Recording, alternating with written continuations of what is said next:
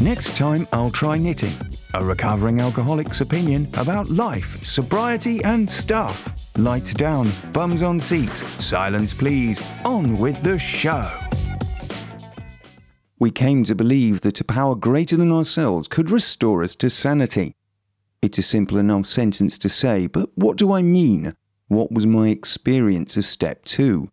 Well, let's attend a live gig for a moment, have a plate full of baked beans afterwards, and see where that takes us. Confused? I certainly am, so that makes two of us. I'm standing there in the stadium, the singers reaching the inevitable chorus of their encore song, and as they belt out the lines that everybody knows, the crowd goes wild. The song ends. Everyone believes, collectively, in the moment. When I go home, I try to describe that moment to someone else and completely fail to capture the atmosphere.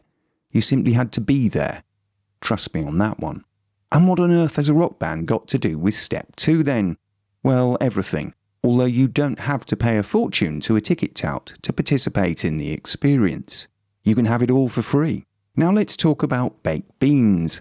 I came to believe that I like baked beans on toast because I tried them a lot and came to like them.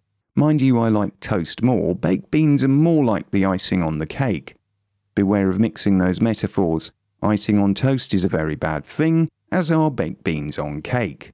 The big thing for me was trying anything in the first place. In active addiction, indeed early sobriety, I didn't trust anything, let alone a higher power. As time went on, though, I learned that there was a higher power out there looking out for me and everyone else. My personal experience of a higher power wasn't immediate. It came over time, and during that time, guess what? I began to trust that power to do the right thing for me and everyone else. Sanity and higher powers come with time, experience, learning to trust, learning to let go, and above all, just doing the stuff of life. For me, step two is an ongoing process, and it started with a glimmer of hope. All I needed to do in step two was be prepared to try something new and see what happened next. It took a lot of trust and faith to take that step towards belief.